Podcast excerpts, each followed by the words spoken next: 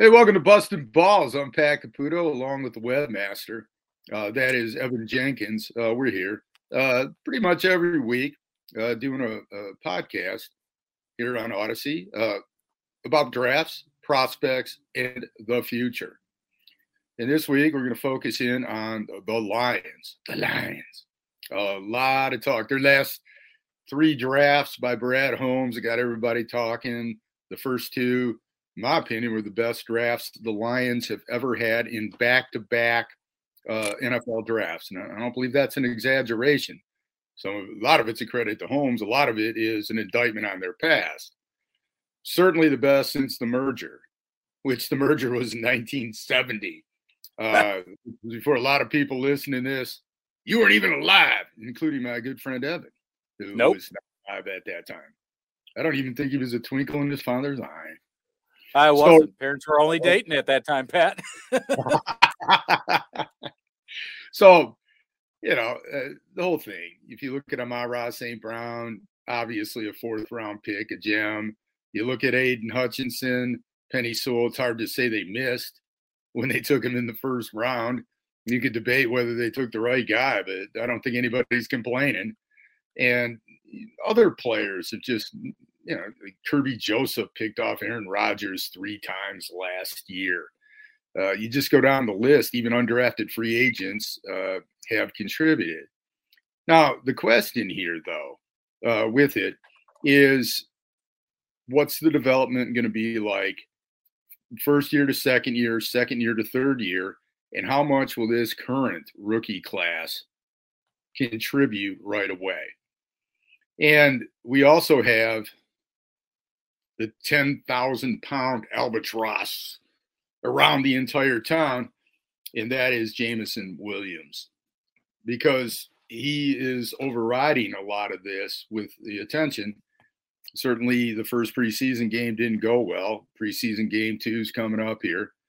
And bottom line, to trade up, miss a pick, you have a shot at Christian Watson, perhaps, who could be a great player for the Packers, and to look around at the other receivers that he was compared to at the time, the Garrett Wilsons, the Olaves, the Drake Londons, who have all started their career smoothly. So where are the Lions at? How is this going to project? And I think when we'll start with the rookie class here. Well, one more the, thing on J-Mo, Pat, just in case you didn't see it. He did go down with an apparent hamstring injury at practice today. Oh, so, so that's – he won't probably play in the second preseason game if if it is true that it's a hamstring injury.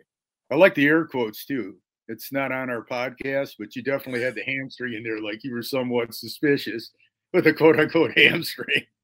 Well, because we just don't know yet. So all the practice reports is that he went down and grabbed his hamstring, so that's why I'm saying it's an apparent hamstring injury. It just it just sucks because you want him to go out there and play, and unfortunately it looks like he won't be able to.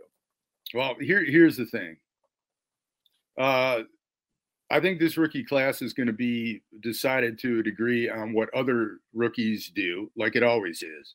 Or in the case of the Lions, their first pick, Jahmyr Gibbs, I think it's going to be compared to what DeAndre Swift does with the Eagles.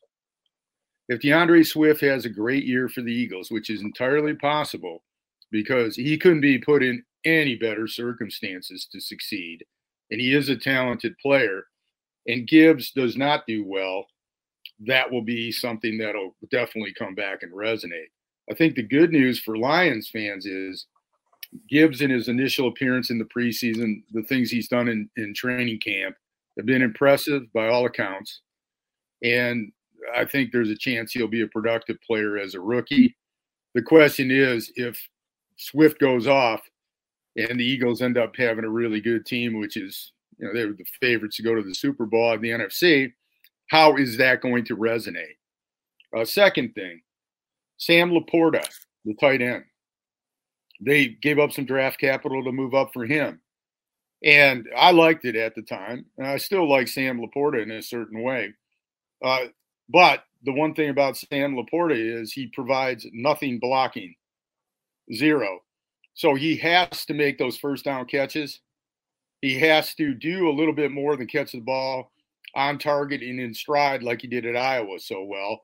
And there has to be a time or two when he gets deep, especially because the Lions lack an outside receiver joining Amon-Ra Saint Brown. I know Khalif Raymond and Reynolds and some of these other guys have done reasonably well, but it's very different uh, than if you've got a burner on the other side. So that's the concern, and he's going to have to contribute uh, significantly. Now, the thing about tight end, it's not the easiest position to just drop yourself in and play in the N F L at a high level. There's a lot of nuance to it, very different than what he faced in college competition. Well, and I, I think do. to your point about the two straight drafts, Pat, is James Mitchell coming in. I think he's going to play a big role for them. He's a guy that was injured with an A C L coming out of college, and it seems like at the end of last year they started getting him in a little bit, and it seems like this year he could be tight end one or two coming out the rip. Absolutely, and he might end up being a better player this year than Sam Laporta. And it doesn't mean Sam Laporta is going to be a bust. I mean, he's got a lot of pressure on him because they passed on Musgrave, they passed on Meyer, they passed on a number of tight ends. But it, it doesn't mean it's the end of the world. But I, I, I don't know if the expectations of this year are going to match. And what is a reasonable amount of production for a Sam Laporta? Well, you know, like what, what, what's, what's the bar for this year? four hundred yards and three touchdowns? I would think that that would be a good year. Right. four hundred, because, four hundred yards would mean quite a few catches, probably close to forty, maybe thirty-five, thirty. I think that's a reasonable expectation. But these rookies have been hyped up so much. It's the same with Gibbs that it's like, well, you know, one thousand yards, you know, or whatever. And that'll especially happen with Gibbs if Swift goes off. What's a reasonable expectation for Gibbs this year, production-wise? Jeez, wouldn't you hope he catches sixty passes and has eight hundred yards on the ground? Well, I think that that is reasonable. I think, you know, but let me ask you this. If he catches sixty passes and has eight hundred yards on the ground, he's going to be basically close to a two thousand yard producer. And how many Probably. touchdowns does he score? I think Jahmyr Gibbs is going to be based on how many big plays he makes. I don't think it's the totality. If they're, it's about the totality of their rushing attack with him and Montgomery, but it's about how many big plays he breaks, because he, he's got to have a few real chunk plays. We're talking thirty or more yards in that mix.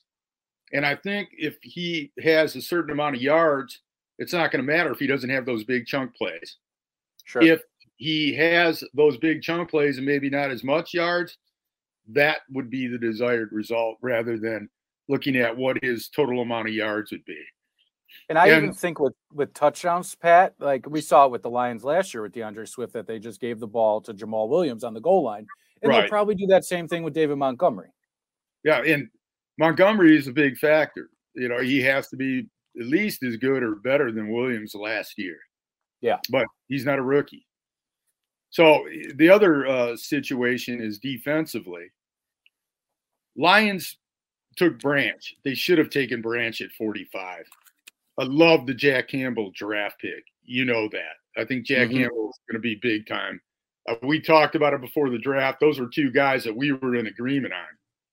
And I don't think it would have been a stretch if they took Branch at eighteen, which mm-hmm. you know was kind of, you know, he was being projected a little lower than that, and so was Campbell. I love those picks, and I think those two players will play and play well and be productive. I, I don't know. You can't judge interceptions, things like that, but I, I think they'll get a lot of playing time, and I think they'll play a significant factor in an improved defense. But uh, the situation with Emmanuel Moseley, that's the defensive version of J-Mo, and people don't mm-hmm. even talk about it. It's worrisome that he's not on the field yet, and Dan Campbell was quoted saying it's going to be some time before we see him out on the field. So it's who's cornerback number two? You got to put Jerry Jacobs out there, who's yet another right. young guy. Uh, undrafted free agent, the first year of uh, the uh, Brad Holmes being the general manager. Terrible when he first got on the field. He's made a lot of progression, and it looks like he may be able to play that role. But have you looked at what's there behind him? Not much. oh, you know, it's really, really thin. And it is, and that's it, where they struggled last year was the secondary, Pat. Now, is it possible they have to move Branch or or, or Gardner-Johnson to outside corner at some point? Because they've got all kinds of safeties. They got Joseph. They've got Tracy Walker, who's going to get bumped out if Branch plays like this at slot corner, because they're not going to have not have Gardner-Johnson on the field. He might be the right. best defensive player, and uh, they're you know they're pretty much loaded at safety, but they don't have depth at corner. Do they move one of those guys in that corner? And can Brian Branch, for example, play outside corner? Well, just from think, what we've heard, it sounds like Branch would be the guy that would step in there. And and and you and I both know being a rookie corner in the N F L is very, very tough.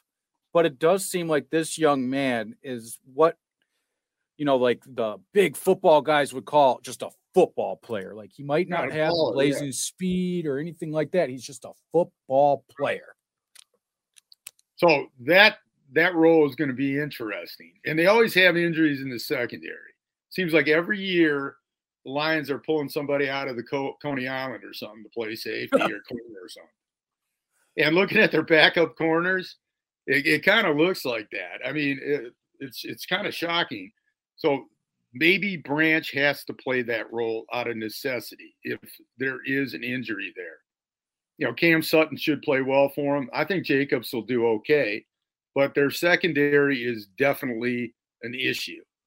So those two positions, wide receiver and secondary, are the two positions where they're vulnerable. I don't think backer's a problem at all. I mean, they got good in, in backers. They got Anzalone. Barnes is a good player.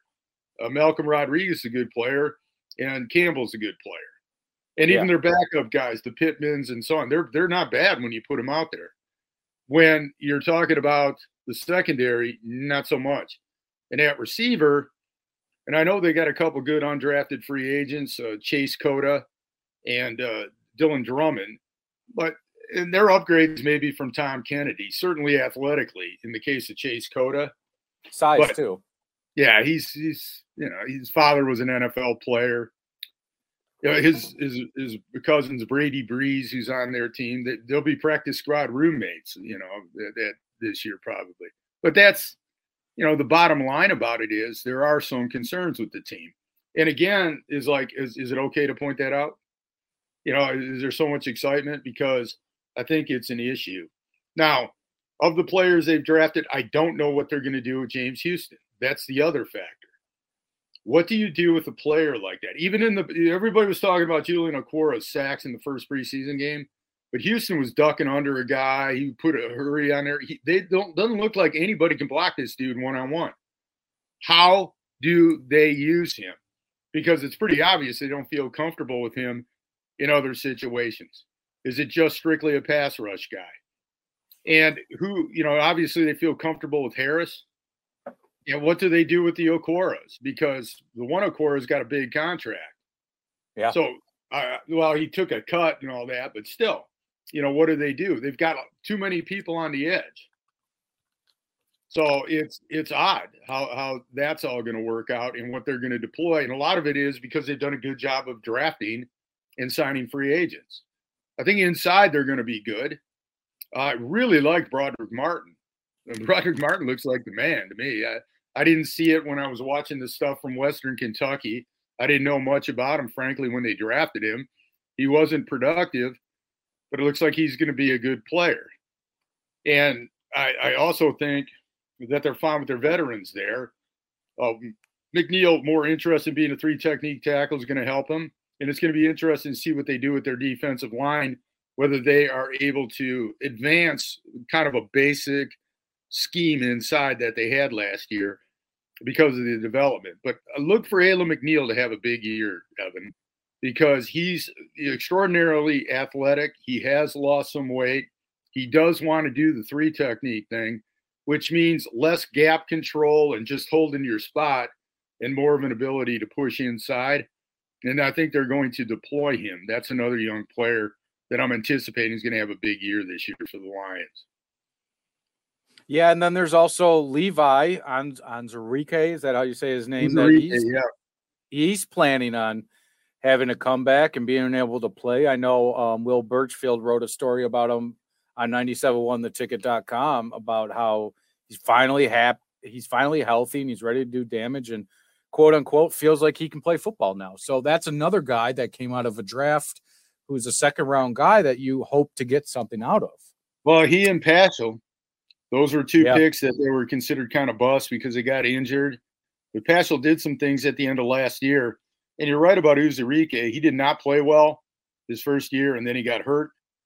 Uh, but I think uh, he's shown considerable progress. Certainly he was very good in the uh, uh, snippets that I've seen him in those in the preseason for sure. So yeah, there's a lot of depth there. So and that's been because of players. And it, and it all comes back to J-Mo, because who has Brad Holmes missed on? You could argue Levi, and that's about it, really. Levi Onwuzurike, maybe Paschal. The second-round picks have been classic Lions second-round yeah. picks. Uh, well, other than that, I mean, pretty much everybody's – Reese Lucas late in the draft. He's a little older, but he's still hanging around. Sure. He uh, played for him as a rookie. Right. So I'm trying to think who he totally missed on. I don't really see any. I mean, obviously the question mark's going to be on Hendon Hooker coming off that A C L injury and being a quarterback, but I think that was a luxury pick where you could take that chance on trying to find a Q B of the future later in the draft like that from a kid that has a lot of talent. Now, Hooker is an older player and twenty-five or twenty-six years old, so you don't know how his body is going to react to something like that, but he's out there, he's throwing. I remember even when they drafted him, they said on E S P N that the kid would be ready for training camp if need be. And, and I'm like, whoa, whoa, whoa, hold him off. We already yeah, have a quarterback. Right. And then you have Teddy Bridgewater. And, but that, that's just a guy that they were able to draft and put in their back pocket until next year. And that's a nice luxury to have, where in past years, Pat, I don't think they could afford to waste a pick like that. You know what I mean? Where yeah. you need them to perform. I do have one question, though, in regards to the running back room, because you mentioned Gibbs and we talked about Montgomery.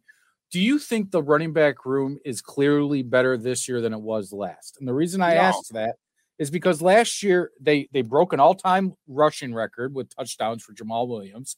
You can say what you want about DeAndre Swift. He was still a big part of this team, and he was responsible for some of those explosive plays. I mean, we remember the play where he fell on his butt, essentially got back up and ran it in for a touchdown. So that a lot of people are saying that it's clearly a better running back room, and I don't necessarily agree with that. Neither do I, actually. Uh, There's a narrative uh, about DeAndre Swift. I understand why there was. There's that word again, Evan. I use that word a lot these days, narrative. Narrative. Uh, that uh, he was somebody who just couldn't depend on. He was untrustworthy. He would get hurt at times. And there, there was an element of truth to that without question. But what was forgotten in that is just how productive he was. He averaged six point eight yards every time he touched the ball. And he did come up with a number of explosive plays that did help them uh, in their offense put up some of those numbers. And when he was in the game, opposing defenses always had to account for him. So I don't know if it would have been a situation where he was here and awkward and all that, but uh, it wouldn't surprise me if DeAndre Swift really has a resurgence and beyond anything he did in Detroit and Philadelphia. And Gibbs is a rookie. Yeah. And, and, and, and I know running backs, it's different, but his big thing is receiving game. So, and I know he's explosive, but he only did it for one year, really, you know, and uh, because he was at Georgia Tech before that. And always, it's kind of like with J-Mo, he only did it for one year. So there's a little bit of Nick Fairley only did it for one year, you know, right, where they were stars. So there's a little bit of that with it, but uh, when they did the pick and did what they did, I, I had no problem with it. It was well thought out, and there's a possibility Gibbs will do that. But there, like you're saying, there's concern. Another thing with Jamal Williams, you can say whatever you want. Montgomery's a better football player, actually. He, you know, yes. Long term will have a better career, but he had a great year last year. So well, and if, that in the rah-rah that he brought to the team, touchdowns, yeah. to match him, I mean, think about that. Go over a thousand and score seventeen touchdowns. Montgomery's never done that before. No, and it's just, and it's in its new scenery. And listen, uh, this is as optimistic of I as I have been about the Detroit Lions. And I mean, that's saying a lot because, like we've talked about on our, you know, you can't make this up podcast, Pat, that right. We've seen a lot of crap go down with this team, but you just, it just seems like the leadership that they have right now is the most important thing. And you're right. David Montgomery has only broken a thousand yards rushing once in his career. And that was in twenty twenty with one thousand seventy. And just for somebody knows, I learned this when I was probably like sixteen or seventeen, to average a thousand yards in a season, you only need sixty yards a game. And that was at a sixteen game season. So it's right. Not like you have to be this hundred yard back game in and game out to do that. But do you think he'll get like, will the Lions have two thousand yards rushing as a team? That's a great question. Where else does the running come from if it's not from him? It's got to well, be. Well, you Gibbs. Wonder, are they going to put Saint Brown in the backfield like they flirted They'll with last that. year? They'll do that. No, that, he'll he'll get some yards. The quarterback, you always got to account that into it. And he's yeah. not going to rack up the yards like Fields or or Hurts or Allen or some of these other guys who can really run. And if Jameson's healthy, you got to expect him on some end arounds like they did last year. So well, they you would hope that they could get there. Yeah, and I like their offense too. The way it's uh, it's it's it, it's very snappy. You mm-hmm. know, it's on. You know, it moves in rhythm, and they play to the rhythm. And those type of plays that you're describing, and gosh, how many times does Saint Brown get a key first down on a on a jet sweep? And you and I have watching a lot of Michigan State football down through the years. Sweeps gotten a bad name. Let's not bring up well, bad stuff, Pat. yeah, uh, yeah. I mean, the, you know, it's like, oh yeah, they got the compulsory five jet sweeps that they have to run for two yards. It wasn't like that. They bring Amon-Ra Saint Brown in motion, fifty mm-hmm. plays, running right by uh, golf, and then one play right on time, quick, no hesitation. Boom, the ball's there. He's three yards, first down. You know what's crazy, Pat, is he could arguably end up being the Lions' best non-first round draft pick of all time. That kid works his ass off, and he is only out there to to produce. I mean, did anybody expect this out of U S C? I would say no. The production instantly, but the kid, I mean, he could be the steal of that draft for years to come. Well, he's an example of it's not so much the size or speed of the dog in the fight, but the you know size of the heart and the dog, man. You know, the dog in the dog. Well, that's what uh, we talk about with Branch, right? Yeah. I mean, he he makes plays. He, the ball's yeah. thrown to him, he catches it. You know, he finds a way to catch it. If uh, he's got somebody, he's got a hit, he hits. He's the one who gets the better part of the hit. Right. Uh, he's obviously his workroom, uh, weight room ethic and all that is superior. But he's not overly fast. He's not overly big. He's obviously strong oh, and yeah. in shape, but his instincts for football – and his ability to uh, get that adrenaline shot when it's his time uh, is exceptional. I mean, that's the what it's about, man. It's having that adrenaline shot when your play is called and then be able to control it. Mm-hmm. So it's like a controlled rage almost, and he's got that ability uh, clearly. And uh, he's, you know, you mentioned, is he the best Lions non-first-round pick of all time? Hmm. That's a pretty good, uh, pretty good question, Evan. You know, because obviously, I mean, Kelvin Johnson was Barry Sanders. You know, those are first-round guys. You're not going to say that he's going to be yeah. better than that. Sue, Stafford, all those guys. And, and, and I mean, and, I mean, hell, Herman Moore. You got to go way back. Yeah, because the Lions have drafted terribly in the second round traditionally. I mean, third round, I think they got DeAndre Levy, and he was a pretty good player. And Quandre Diggs in the sixth round, right? Yeah. He was a pretty good player. And uh, Darius Slay, don't forget about this. He was second a second round pick, yeah. So, but he's better than Louis Delmas, Clem Edwards, Ike Alonzo. Delmas, Delmas was pretty good there for a couple years, though, until like he got like a Pat out, Pat out, yeah, and everything. You know, it was like, the pick right after him? You know, the pick was right after him. No. Patrick Chung, he started oh. for New England in Super Bowls. Multiple. Of course, uh, uh, Jelani Tavai is now a star with the Patriots. Uh, and they might even be having him play fullback too. It's like they're all they in on him. That guy.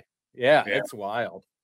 So anyway, appreciated it. Uh, thanks. Don't forget to download us uh, at the Google Play Store, uh, Apple iTunes Store. Very important for us. Give us likes, you know, all those things. Odyssey dot com. You can always find this podcast at Pat Caputo ninety-eight on Twitter and or within the columns uh, that I write. Uh, for ninety-seven point one The Ticket website. Also, Evan Jankens, the king of the K C. And uh, here on Twitter, there you go, best Twitter handle of all time. And also uh, the ninety-seven point one The Ticket Facebook page and the ninety-seven point one The Ticket Twitter or X. I'm sorry, X yep. uh, account. Uh, check that out as well. Uh, we appreciate it uh, every week. And uh, we'll talk to you next week.